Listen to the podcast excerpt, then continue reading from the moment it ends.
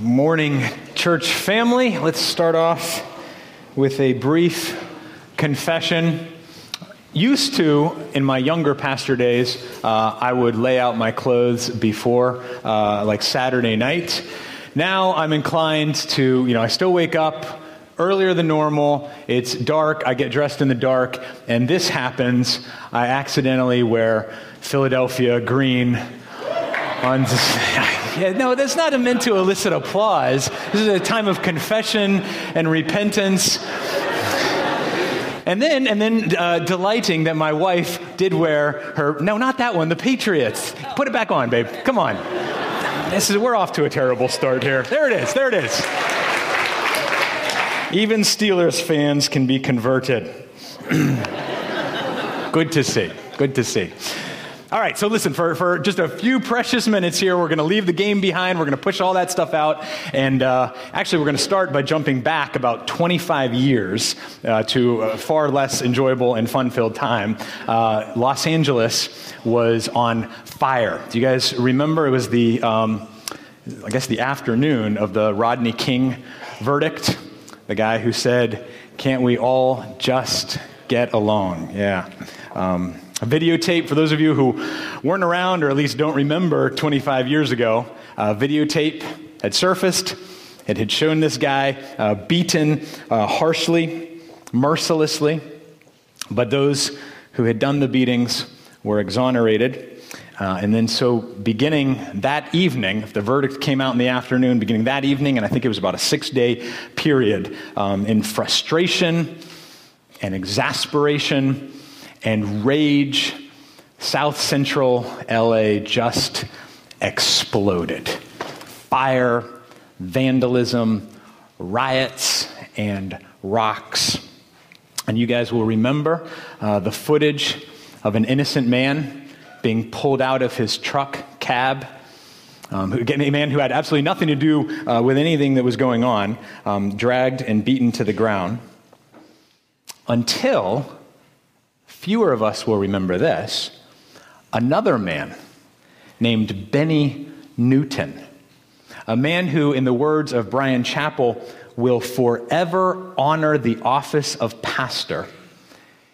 He also entered into that mob holding nothing but a Bible to protect him, and he shouted out, You must stop this this man has done nothing wrong, and he began to take the blows on his own back until finally, in fatigue or shame or a mixture of the two, finally the mob turned away and went away. Bennie Newton, he entrusted his life literally to the living out of what God's word says. It was the truth of God's word that carried him into that violence. Can you even imagine to bank your life on living out this book that we open up together every Sunday morning?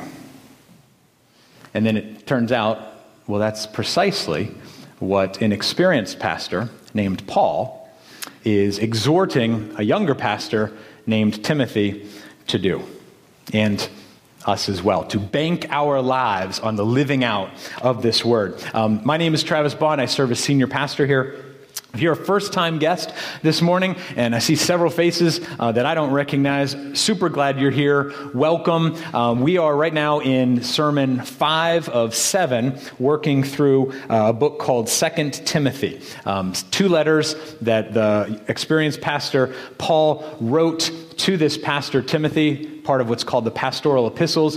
First Timothy was all about how to structure the church. Second Timothy, written from prison, is all about how to structure your life. Um, so if you haven't done so already, I encourage you to open up in your Bibles and read along with us. Um, if you want to use one of the church Bibles, this is on page 996.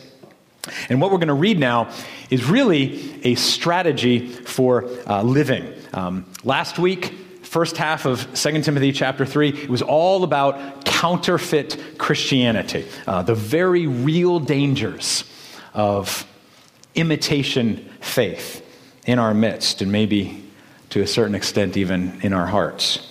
Um, but now we're going to, we kind of turn the corner away from that, and Paul is going to uh, write to Timothy saying, But you, Timothy, okay, but by the, by the power of Christ, no matter what swirls around you, Timothy, I want you to grow through what you go through.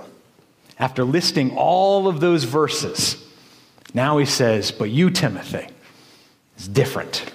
So let's read God's word. Paul's second letter to Timothy, chapter 3, pick it up at verse 10. This now is the very word of the Lord. You, however, have followed my teaching, my conduct, my aim in life, my faith, my patience, my love, my steadfastness, my persecutions and sufferings that happened to me at Antioch, at Iconium, and at Lystra, which persecutions I endured. Yet from them all the Lord rescued me. Indeed, all who desire to live a godly life in Christ Jesus will be persecuted. While evil people and impostors will go on from bad to worse, deceiving and being deceived. But as for you, continue in what you have learned and firmly believed, knowing from whom you learned it and how from childhood you have been acquainted with the sacred writings which are able to make you wise for salvation through faith in Christ Jesus.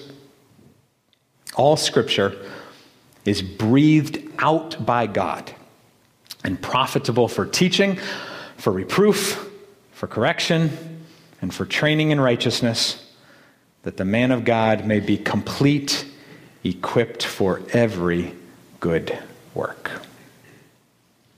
Thus ends the reading of God's Word. If you've been around church world for a while, then you will know that segments of the church um, have sometimes indulged in a little bit of a feeding frenzy when it comes to end times and all of that uh, that goes with it. So, uh, beginning front end of the sermon, quick theological course correction for anybody who needs it. Biblically speaking, the last days are what? The last days run from the time of the crucifixion, resurrection, ascension, all the way to the time of Christ's second coming. Okay, biblically speaking, when you read last days, that's what's being talked. It's this period of time between Christ's first advent and his second advent. So when we talk about living in the last days, um, particularly if you're brand new to church, we do not mean that in like some weird sci-fi movie kind of way. Um, we mean uh, because we exist in post-crucifixion, but pre-second coming, Medway Community Church is living in the already and the not yet. The already and the not yet, right? That, that Christ's reign is established already, but it's, it's being contested, so it's not yet lived out in perfection and in its fullness. So, all that to say, what Carl showed us last week in the first half of chapter 3 is Paul writing to Timothy saying, Hey, given that, the last days, this is what you should expect. If you kept your Bible open, that's what those first nine verses are all about. Back up in verse 1. But understand this that in the last days, there will come times of difficulty. And then Paul proceeds to lay out what that looks like. Well, what kind of difficulty? He uses 19 different terms. He describes selfish behavior, quote, lovers of money, lovers of self, proud, arrogant. He then describes socially destructive behavior abusive, disobedient to parents. He then describes behavior that's the, the very inversion of goodness at the end of verse 3. Terms like ungrateful, unholy, heartless. And we could, you know, go on and on through these verses. That these are the consequences of a creation that's disconnected from a creator. Praise God. When you and I look around, we look around at the world around us, we can agree, well, we're not all as bad as we could be. That's because of something called common grace. We're not all as bad as we could be, right? We could all kick the dog one more time, I suppose. The point of these nine verses is that this is characteristic of the age. Look around and you will see. We're slanderous, without self control, not loving good, having the appearance of godliness, verse 5, but denying its power. This is what a, a fallen world looks like in the last days. So, how ought the church respond to that? How, in the midst of those 19 phrases and terms, how do we still grow through what we go through? Glad you asked, Paul says. Because a strategy for doing just that is what we then find in verses 10 through 17. Okay? Strategy for living out the gospel in these last days. In so many words, Paul offers us uh, three imperatives, at least implied to dos. Um, here's the first one watch models of holiness. Watch models of holiness. I'm thinking about verse 10 here. You, however, have followed my teaching, my conduct, my aim in life, my faith, my patience, my love, my steadfastness, my persecution and sufferings. Remember, Paul, he suffered greatly in places like he lists them out there Lystra and Iconium and Antioch, where it was all riots and rocks. And now he's saying, from a Roman prison cell, Timothy, watch me. You've been watching me. Watch me. Or to borrow from his letter to the church in Corinth, be imitators of me, even as I am of Christ. Okay? Pause button, reality check. Have you ever walked up to someone and actually said, I want you to know what it looks like to follow Christ, so you should watch me? it sounds a little cocky, doesn't it? At best. Well, I suppose it's in how you say it. Because when you think about it, that is the scope of discipleship. Here's what I mean. If you're even a halfway decent parent, if you're even a halfway decent parent, you know that what is caught is far more important than what is taught. That our, our kids, they, they, they understand, they learn so much more from what we show rather than what we just say. Okay, we know that with parenting. Why do we forget it when it comes to discipleship? That immature Christians need models of maturity. In a decaying world, then, we got to be thoughtful about who we select as our heroes, Christian. Hebrews 13. Remember your leaders, those who spoke to you the word of God. Consider the outcome of their way of life and imitate their faith. This is really important that we get in the habit, particularly those of us who are at a young age, that we get in the habit of regularly looking around and saying, Who can teach me? Who can model out for me living Christianly? Who, who can teach me about diligent study of God's Word? Who can show me what, what passionate, humble evangelism looks like? Who can show me what it looks like to be a Christian and face down cancer? Who can show me what it looks like to be a Christian and deal with tremendous financial success? That we're looking around for models of holiness in the midst of this and simultaneously, we're seeking to be models of holiness.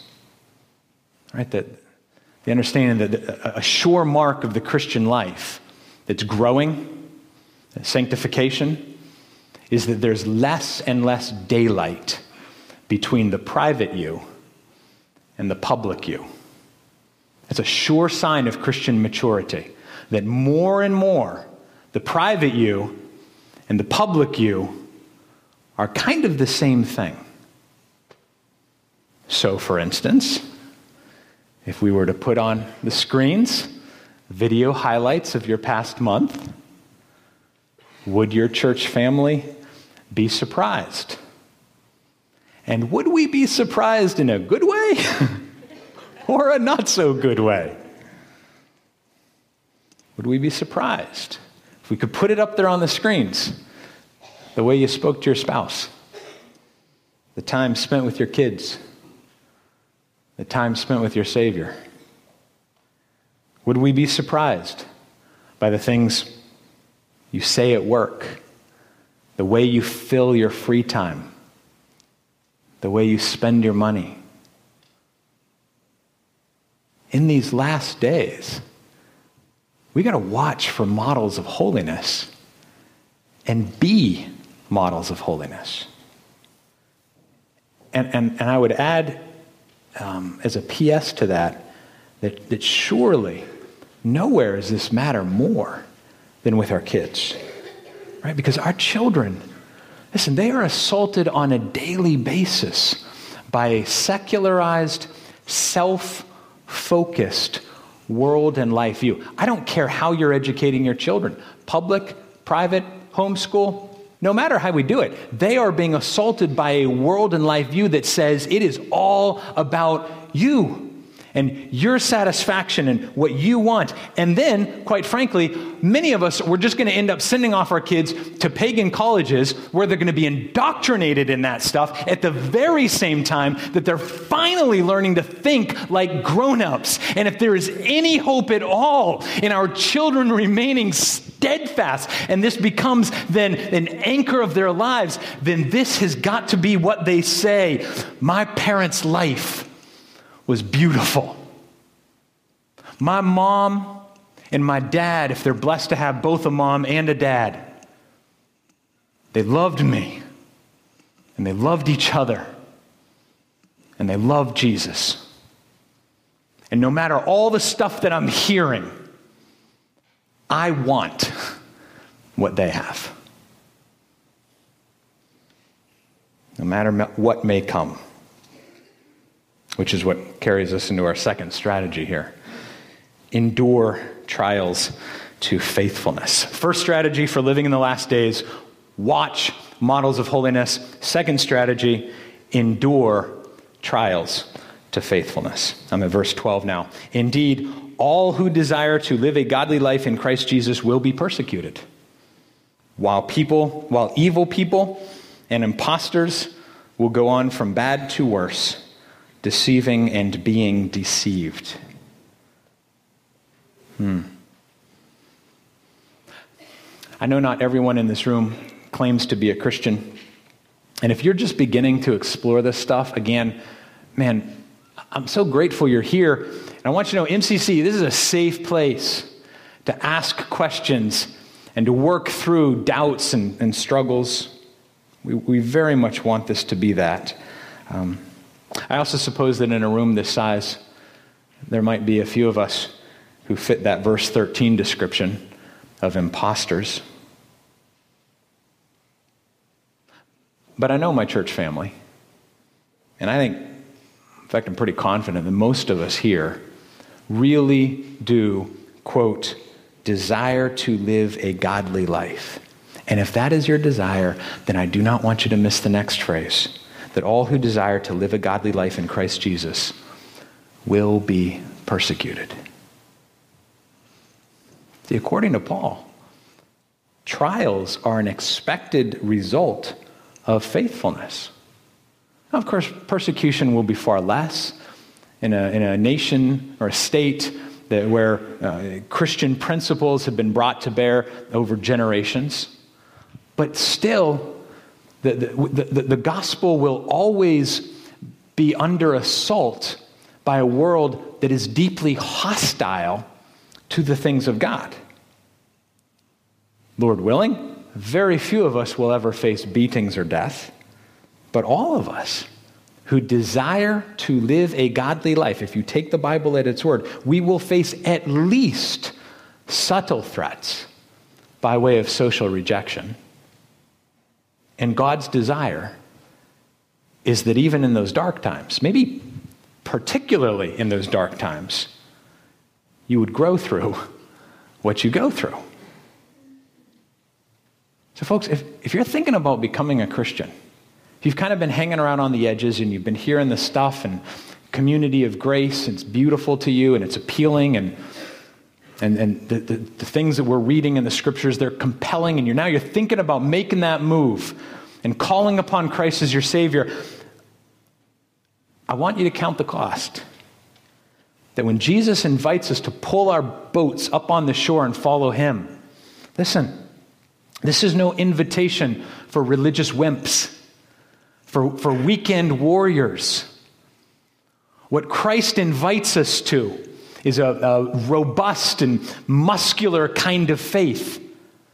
And so I pray, dear God, may MCC never be a church where we think it is just okay to be a taker rather than a maker, a maker of disciples. That we never become a church where the casual Christian is, is just comfortable rather than called, you know, indulged rather than inspired, coddled rather than challenged.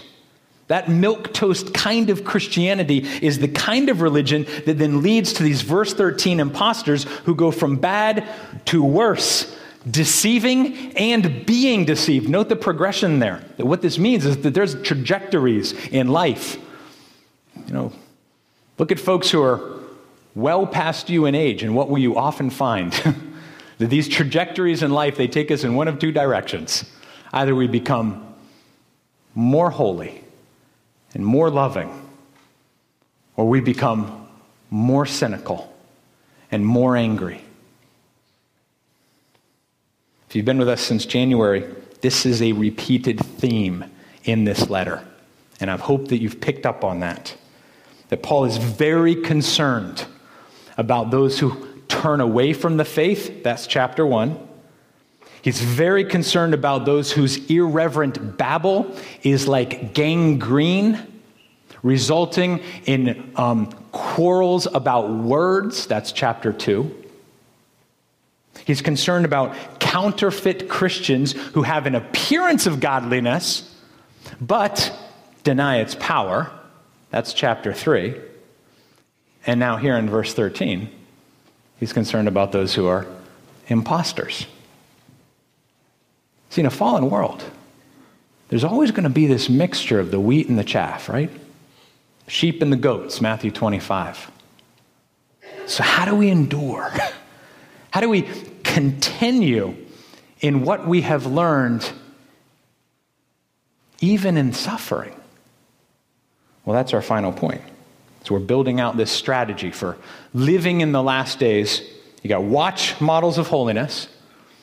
You got to endure trials to faithfulness. And then last one, trust Scripture for godliness. Trust Scripture for godliness. I'm in verse 14 now.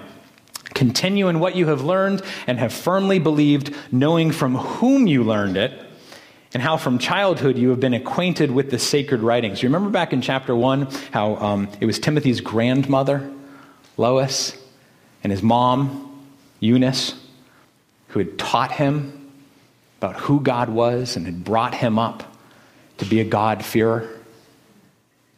There's this, it's, it's an incalculable privilege to be taught the scriptures from childhood. Those of you who are still in childhood, it is a privilege. It is a privilege to be taught God's word. I'm, I'm told um, last Sunday we set another record for our kick at night attendance.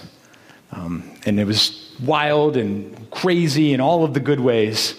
And I think to myself two things when I heard that. Number one, praise God for our teachers and our game leaders and our craft leaders and our assistants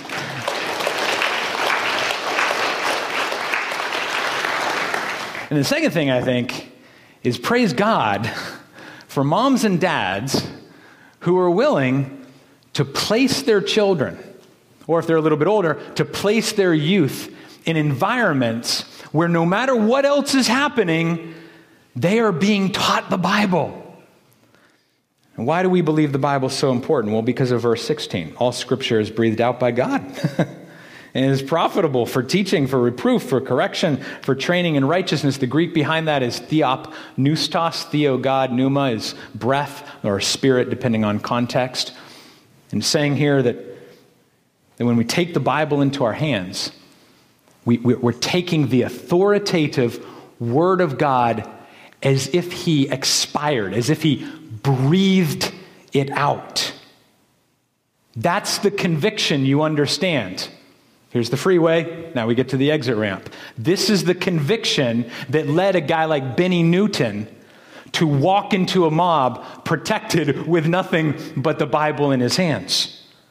The belief that this is our only infallible rule for faith and life. The belief that this says if my hope is in Christ, my hope is not in this world, and there awaits for me a treasure and a glory far greater than anything this world can offer, so I'm going to walk into that mob. And it just makes me, as a model. It's a model of holiness. And then I also have to admit, okay, well, if, this, if the whole thing's God's word, if the whole thing's theopneustos, it's breathed out by God, then that, I suppose, includes the parts that are kind of uncomfortable. You, listen, you can cut out the parts you don't like. You can do that, okay? You can dismiss the stuff that, that just kind of rubs you the wrong way, it doesn't really fit with your life and what you're, you're aiming for, that's fine. You can do that. Just understand, when you do that, you will then wind up, after you're done with your cutting and your trimming, you're going to wind up with a Bible that looks a lot less like God and a lot more like God made us in His image, and we've been returning the favor ever since, right? But when a community of grace, is committed to preaching the whole counsel of God's word and hearing the whole counsel of God's word. Uh, Martin Luther, one of the reformers, he had a saying. He said that, um, that the church is God's mouth house. Uh, that's pretty good, you know. That here, here's the church, here's the steeple, open the word, and God speaks to his people. Calvin, another one of the reformers, he said that God has so chosen to anoint the lips and tongues of his servants that when they speak, the voice of Jesus comes out. And I think, oh, that's great. That when you and I faithfully teach and speak God's word, it will be as if Jesus is speaking. Um, Chapell tells the story of a, a, youth pastor friend who wanted to teach this doctrine. They call it the inspiration of Scripture. Really, it should be the expiration, though. Theopneustos breathed out. He wants to teach this doctrine, um, this youth pastor, to his youth group. Um, so he came up with this idea of seating all the students around the perimeter um, in the room and then putting one folding chair in the center. And then scriptures all around, uh, seated on the chairs, and then the students come in and they pick up the, the scriptures. And the idea is that one student at a time would be invited to sit on the seat in the middle, blindfolded, and share, you know, anything, any struggle, any challenge that they have in their life. And then different students would be invited to, you know, when their scripture fits, to read that into the individual's life. Um, sounds like a good idea. Only problem is the students thought it sounded like a really dumb idea. Total fail, uh, I guess. Um, kids were not into it at all. Uh, basically turned into comedy hour. Um, those of you who work with youth, sometimes it, it, seems like such a fantastic idea until you actually do it. This was one of those things. Um, the most significant challenge that was even offered was I didn't study for Mrs. Bailey's history exam, but I still need an A. Um, turns out there's not a lot of great verses for that.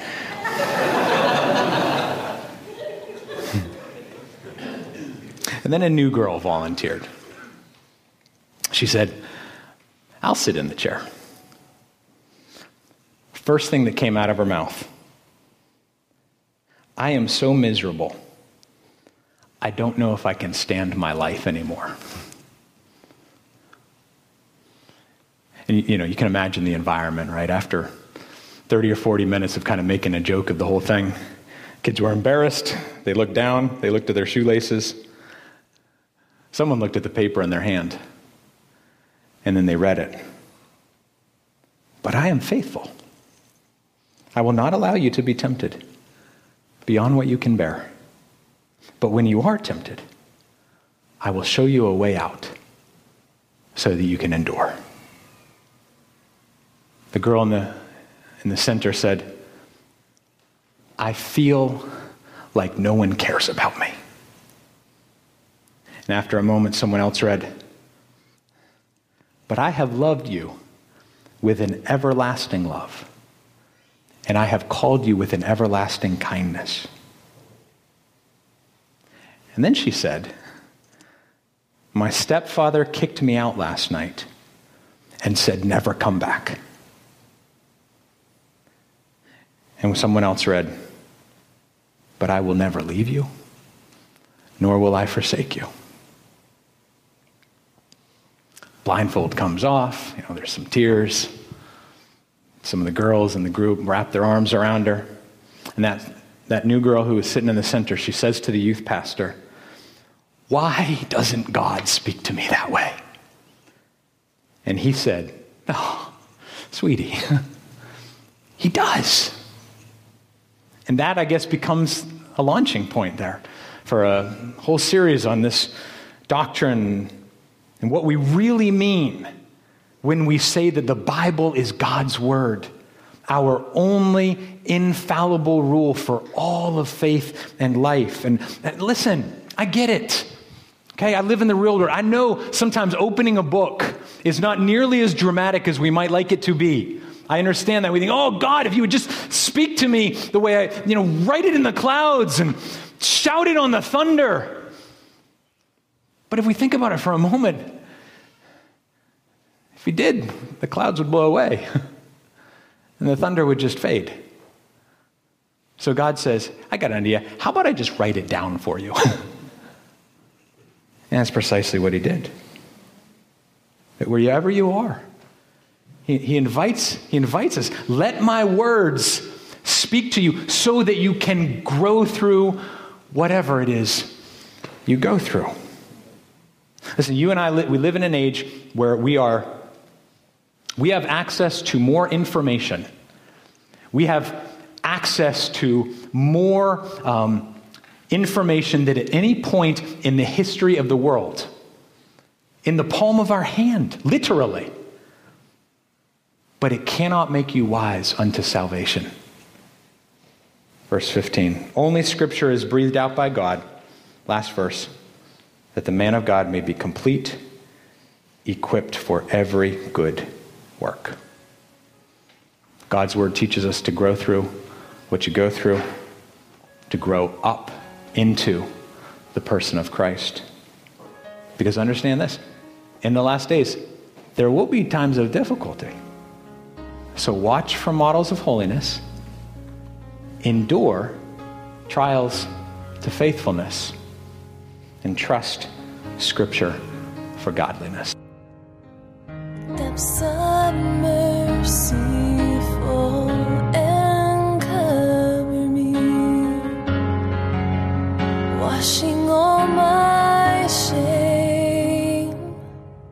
Thank you for joining us for today's message. Medway Community Church would love to welcome you as our guest one day soon. Our church family meets every Sunday morning for worship and also offers a wide variety of small group and ministry opportunities. To learn more, please visit us on the web at medwaycommunitychurch.org. We look forward to seeing you soon. Washing all my shame, grace